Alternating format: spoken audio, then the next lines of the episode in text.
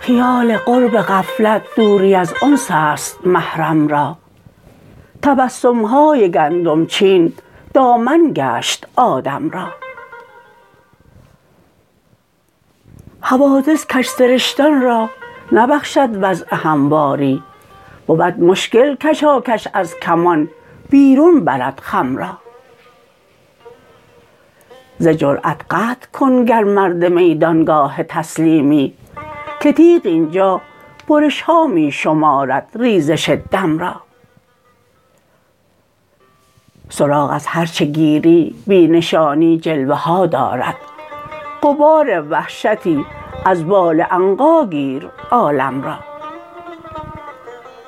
ز تحریک مژه بر پرده های دیده می لرزم که نوک خامه از هم می شکافد صفحه نم را.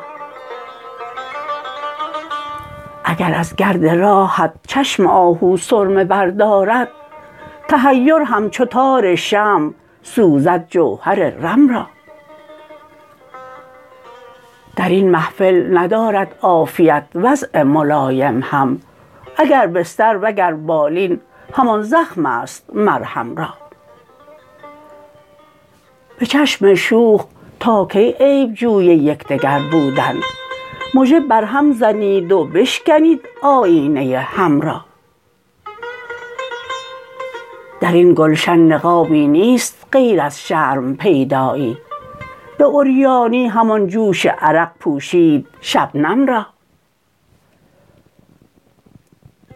کج اندیشان ندارند آگهی از راستان بیدل. ز انگشت است یک سر میل کوری چشم خاتم را.